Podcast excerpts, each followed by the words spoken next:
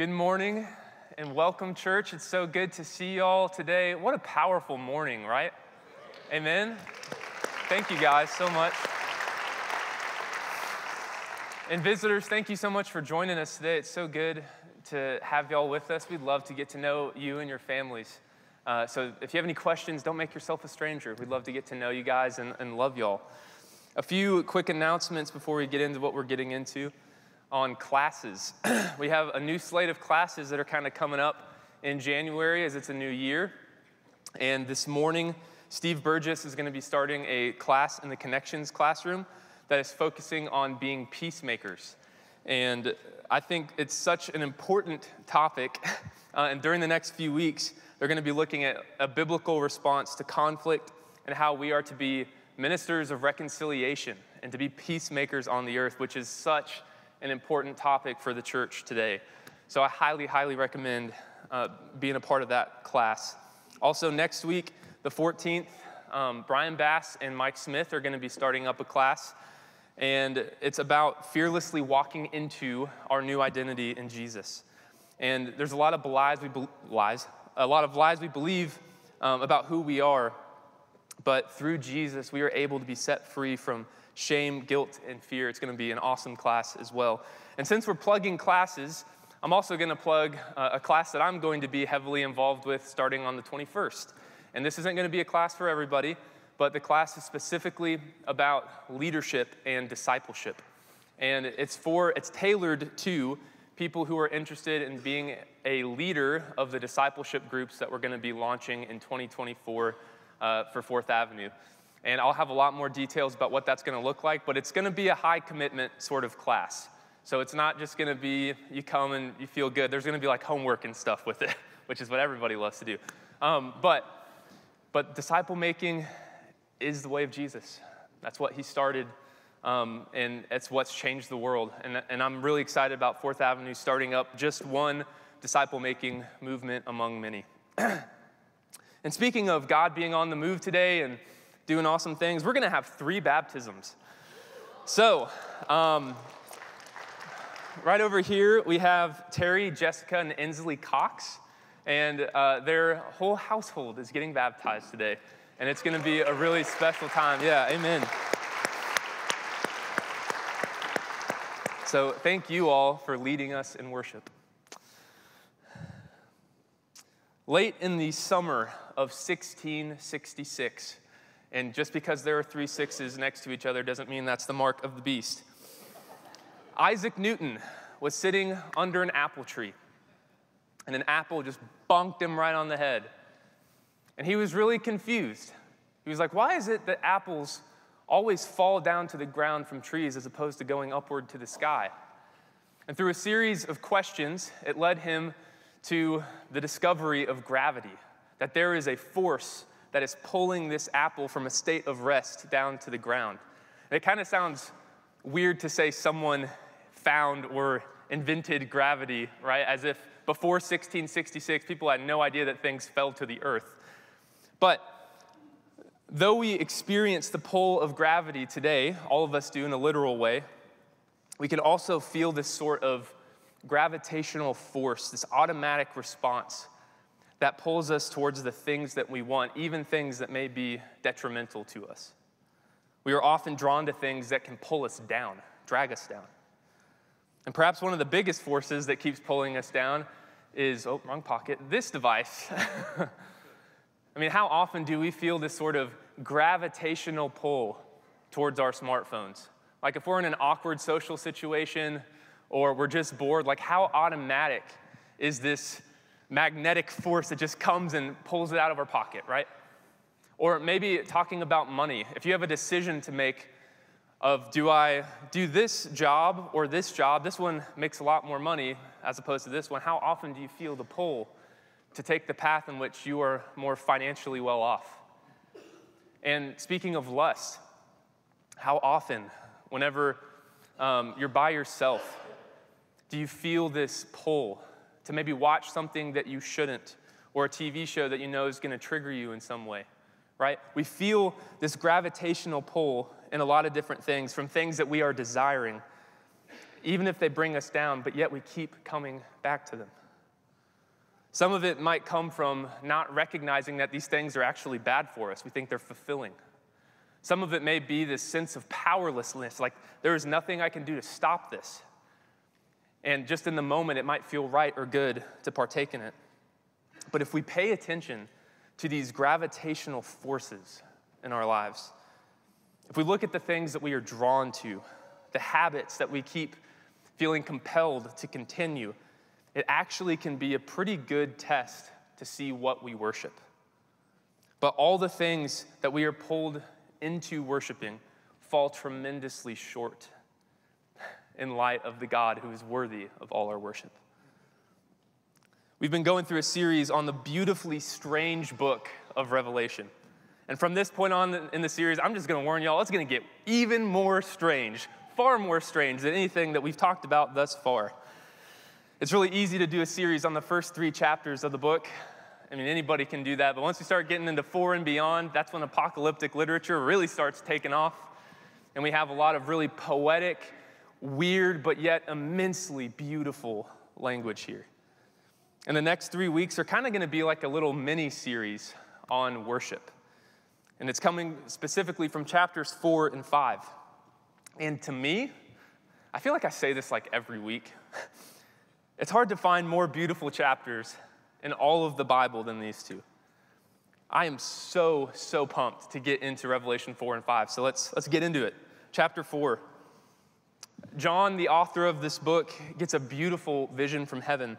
It says, Then as I looked, I saw a door standing open in heaven, which, a quick pause, if you contrast that to uh, chapter 3, in which Jesus is standing at our door knocking.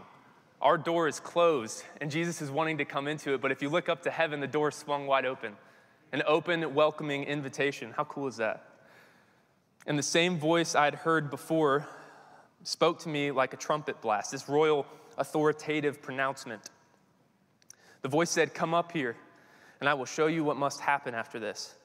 And instantly, I was in the Spirit, which is an interesting little phrase. I think it means that he was in this sort of prophetic trance, this vision from the Holy Spirit.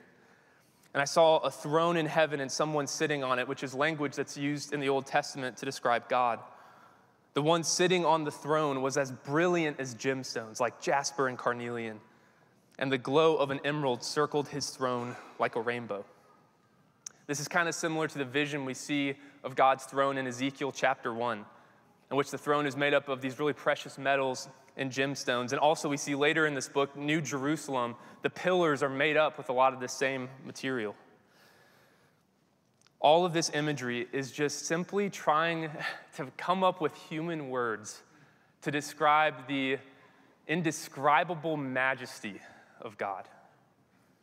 And then in verse 4, it says 24 thrones surrounded him, and 24 elders sat on them and they were all clothed in white and had gold crowns on their heads, which we're going to come back to this verse more next week. But a big question a lot of people have is who are these elders? Who's that talking about? Are they the heroes of the faith? Are they Christian martyrs? Are they angelic members of heaven? Not sure. But I think the best interpretation of things that I've read is that it's representative of God's combined people. In the Old Testament, the 12 tribes of Israel, the New Testament, the 12 apostles, together, the fullness of God's people. And the number 24 also, even in ancient time, represented fullness because of the hours in the day. So that's also very fitting for what we're about to read about all of heaven continually worshiping God night and day, day and night. From the throne came flashes of lightning and the rumble of thunder, which is straight from Exodus and Mount Sinai and God's glory being revealed there. And in front of the throne were seven torches with burning flames. This is the sevenfold Spirit of God. So these torches are representing the sevenfold Spirit of God, which, what is that? um, a lot of people think that it's referring to angels, but personally, uh, again, the number seven in Judaism is representative of fullness, completeness and of the Spirit, I believe it's, it's saying the fullness of the Holy Spirit is present here at the throne of God. And in front of the throne was a shiny sea of glass, sparkling like crystal, which could be a nod to uh, the temple and the water basin that was used for cleansing and purification rituals. And in the center and around the throne were four living beings. This is when things get really weird. Each covered with eyes, front and back. The first of these living beings was like a lion, the second was like an ox, the third had a human face, and the fourth was like an eagle in flight. Each of these living beings had six wings, and their wings were covered all over with eyes, inside and out. Day after day and night after night, they keep on saying, Holy, holy, holy is the Lord God the Almighty, the one who always was, who is, and who is still to come. This is a really fascinating little chunk here, right? Honestly, kind of nightmare fuel, right? If you really think about the image that's being portrayed here. You have beings that are covered with eyes all over their bodies and wings. Like, what? that's weird. But I think that's representative of their knowledge, their wisdom. And each of these animals, or the human face that's, mentioned here, is all representing something as well. The lion is representing the authority or the, uh, the most powerful being among wild animals. The ox, it's the same thing except for domestic animals. The eagle is the authority, the ruler of the sky, and the human is the authority over all the creatures. And their knowledge and their dominion are recognizing the one who is on the throne as worthy of worship, which is almost like a, oh, well, if these amazing creatures are giving all of their worship to the God on the throne, how much more should we? And then they sing the song that we sing in so many of our worship songs, right? Holy, holy, holy is the Lord God Almighty. And in verse 9, it says, Whenever the living beings or all living things give glory and honor and thanks to the one sitting on the throne, the one who lives forever and ever, the 24 elders fall down and worship the one sitting on the throne, the one who lives forever and ever. And they lay their crowns before the throne and say, You are worthy, O Lord our God, to receive glory and honor and power, for you created all things, and they exist because you created what you pleased. And if you were to jump over to Revelation chapter 5 and verse 11, we'll get to the other stuff uh, in chapter 5, which is also just amazingly beautiful. In verse 11, it says, Then I looked again. just imagine this. And I heard the voices of thousands and millions of angels around the throne and of the living beings and the elders and they sang in a mighty chorus Worthy is the Lamb who was slain to receive power and riches and wisdom and strength and honor and glory and blessing. And then I heard every creature in heaven and on earth and under the earth and in the sea, and they sang, Blessing and honor and glory and power belong to the one seating, sitting on the throne and to the Lamb forever and ever. And the four living beings said, Amen. And the 24 elders fell down and worshiped the Lamb. What a powerful image of heaven, right? Like, that is amazing. Do you realize how much Revelation 4 and 5 have shaped our worship songs? Like how often we sing the words that come from here. I would argue that there may not be a more worshipful book in all of the Bible than Revelation. And let me try to paint this picture a little bit more for you, okay? So, in the center of heaven is the throne, and God seated on it. And with him is the Lamb, Jesus, the Son of God. And surrounding the throne is the fullness of the Holy Spirit. And then what we have next, as it's described in Revelation, are these concentric circles of people, of beings, all creation surrounding the throne of God, day and night, worshiping. You have the four living creatures, you have the 24 elders, you have thousands and millions of angels. And not to mention all the tribes, tongues, and nations that are going to be in there as well, as we're going to read here in a little bit. I'm going to be honest with you guys. Whenever I saw that, whenever I started really sitting with this image, I just had to stop my sermon preparation. I just stopped. I was like, I can't just move on and keep typing words. Are you kidding me? like, I, I felt like I couldn't breathe. Like, I was hit again with just this immense weight of the glory of God. I mean, this is the stuff that changes people. And we are invited up into heaven to experience and, and to continue to participate in the worship that is already happening in heaven here.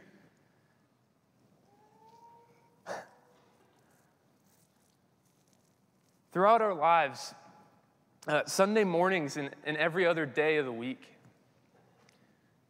we are invited to worship God here as in heaven.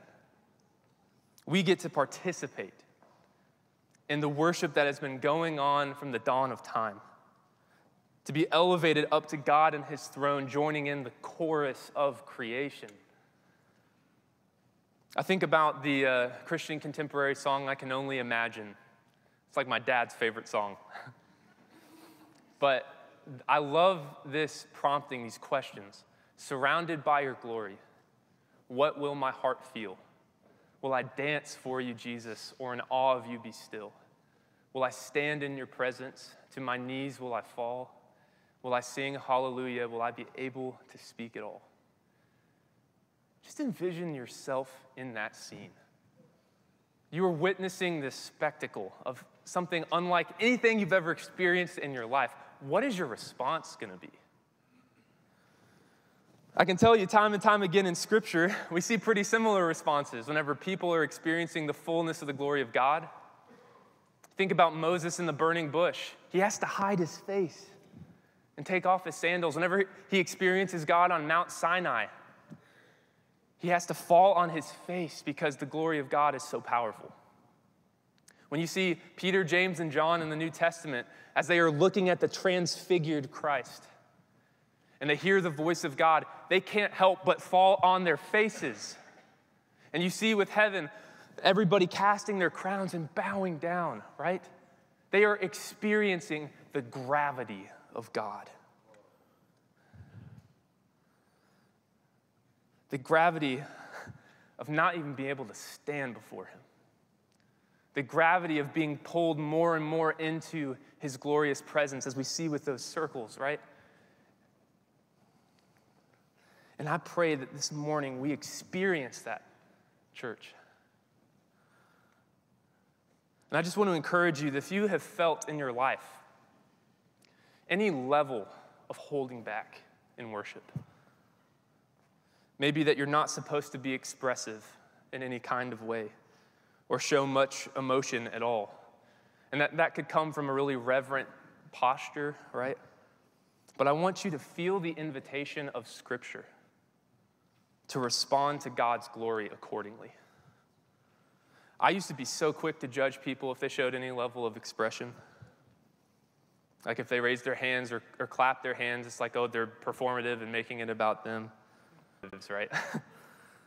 but as humans, we are mind, body, and soul. And if something is stirring in our souls, our bodies want and need to respond, right? At football games or concerts, right? How quick are we to feel the energy, to jeer the refs whenever they make a mistake, and jump up and scream when we score a touchdown, but yet we feel squelched here? Whenever this is really the God that should get all the celebration and praise more than anything else, right?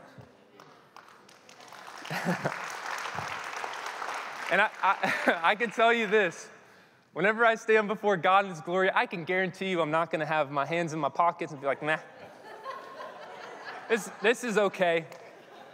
You know? I know I've seen better. Um, you know, maybe if you had some fog machines or something, it could be a little bit better. I, right? Like, are you kidding me? This is the God of the universe, right? I don't know what I'm gonna do, but I have a feeling I'm gonna fall on my face and weep because I am not worthy to stand in His presence, but He makes me worthy. This unending pull towards the glory of God and this weight that has been experienced by so many people throughout time that has made them fall to their face and gravitate towards the glory of God is accessible to us. And just like in our solar system, which I thought about this this week, and again, this is like mind blowing stuff. At the center of our solar system is the sun. And all the planets perfectly orbit it. Perfectly. Like we are moving at just the right velocity, and there is just enough of a gravitational pull from the sun that we are perfectly in the same orbit, that we are not slowly getting sucked into the sun to explode, right? That's wild. I mean, I look at some of this fine tuning and I'm like, how do you not think that there's a God? right? And that all happened by chance? I don't know. I, I don't buy it. Also, I'm biased. I'm a pastor. But, um, but just like our solar system, in which everything is revolving around this focal center point, just like atoms right in the nucleus, and all the electrons are revolving around it, in heaven, in the universe, there is at the center of all reality a holy, incomparable, indescribable God that is worthy of all worship. Amen? And part of me wonders if, like, God made the solar system, if God made atoms to just reflect what is already true in nature, what is true about Him. God alone, God alone is worthy of all worship. But this raises the question do we recognize God as the one on the throne? Do we live as though we believe that? If we were to take a second, if we were real with ourselves, who or what is on the throne of our universe? Or, in other words, who or what do we worship? Because we all worship something. I've read this quote before, and I think it's extremely fitting again today from David Foster Wallace, who is a writer and an agnostic. He said this There is no such thing as not worshiping. Everybody worships. The only choice we get is what to worship. And the compelling reason for maybe choosing some sort of God or spiritual type thing to worship is that pretty much anything else you worship will eat you alive. If you worship money and things, if they are where you tap real meaning in life, then you will never have enough. It's the truth. Worship your body and beauty and sexual allure, and you will always feel ugly. And when time and age start showing, you will die a million deaths before they finally grieve you. Whew. We all worship something, church. It's just a question of do you want to ultimately be disappointed by putting your faith and your worship in something that is temporary, something that is unsatisfying, ourself or other things? Or do you want to experience what all of heaven is experiencing and this unending worship of God in which somehow they never get tired of? because they are worshiping the eternal, holy, unlike anything imaginable God. So, what do we worship? A good way to view this is by looking at how we spend our time, how we spend our money, how we spend our energy, and how much or little God is involved in any of those decisions. I think we are so easily being pulled down by so many petty, distracting things whenever God has opened up a door into heaven for us to enter in. And this isn't me speaking from a holier than thou position, this is repentance. Because I can so quickly, even after experiencing this week, again, the weight of the glory of God, I can so quickly lose sight of who this is all for. I can lose sight of the focal point of all reality in existence. And I feel this gravitational pull towards things that are hamstringing me for the kingdom of God. And I believe that God has so much grace. Amen. Praise God for that. But I also think we limit the power of God in our lives by refusing to be a living sacrifice for Him. Which is what Romans 12 says is true and proper worship a life that is completely dedicated to God. We live today, and I think churches everywhere are falling prey to this. We live in a time of such high compromise and low spiritual commitment. That anything that resembles true discipleship and following Jesus is dismissed as legalism. And I get the feeling of being burned by legalism and having all sorts of church hurt. I understand it. But God is offering us, church, so much more than what we are settling for. I think of the words of 2 Timothy 4 For a time is coming when people will no longer listen to sound and wholesome teaching. They will follow their own desires and will look for teachers who tell them whatever their itching ears want to hear. They will reject the truth and chase after myths. I feel like Paul could have copied and pasted that probably at any point of history and it would have been true. It is so easy for us to make our lives and our faiths be about whatever we want them to be. We can make God and God's purposes and plans for our life out to be whatever we want them to be. And I think to different degrees we all do this. But, church, what we need is consecration. I heard this story from Jon Tyson, who's a pastor in New York. And he had the privilege of going to the Asbury revival and speaking at it. And he said what was behind the scenes of this revival was something called the consecration room. And the heart behind this room came from a woman from South Korea. And she started noticing while she was living in South Korea a bunch of college students who felt this call, this strong desire in their lives and in their hearts to go into North Korea and preach the gospel. And if you don't know, North Korea is one of the most dangerous, deadly places that you could possibly be as a Christian today. Even knowing, these college students, even knowing that they could go into North Korea and not come back, they went anyway. Which, how, how bold and powerful is a faith like that, right? But behind what's happening in the Asbury revival is a similar concept with the consecration room.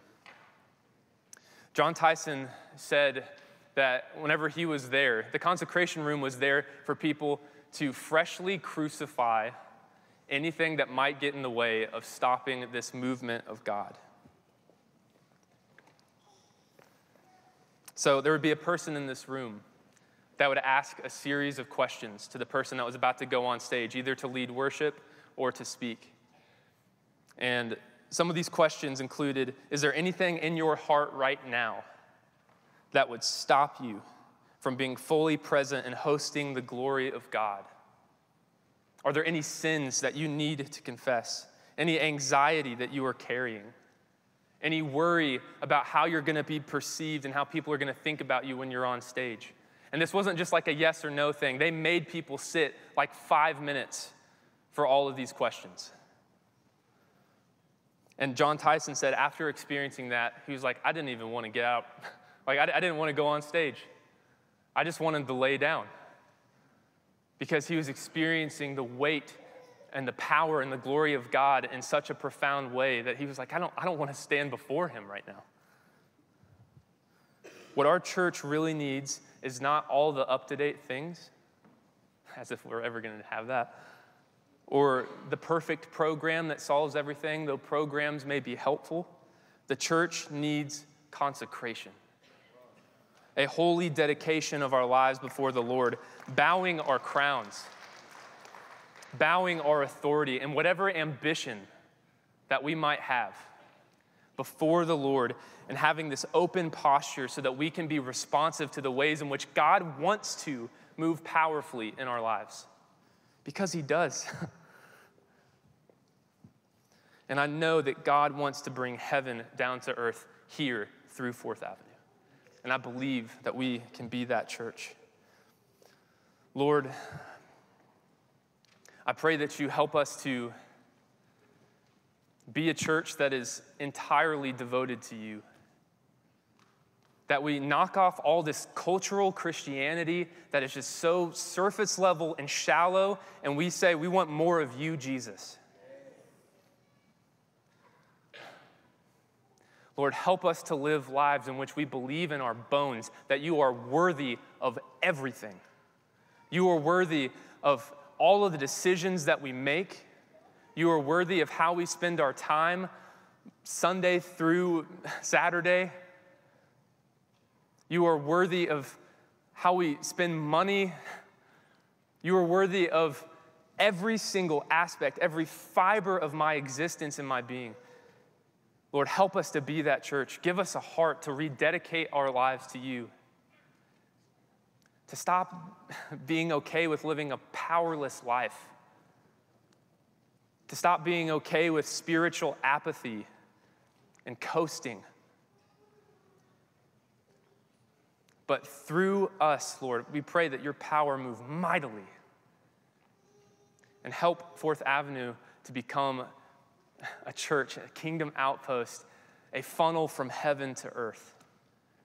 That many people may come to know you and many people find freedom and healing from any of the captivity of the kingdom of darkness. Lord, we pray this in your holy name, and we know you will make it happen.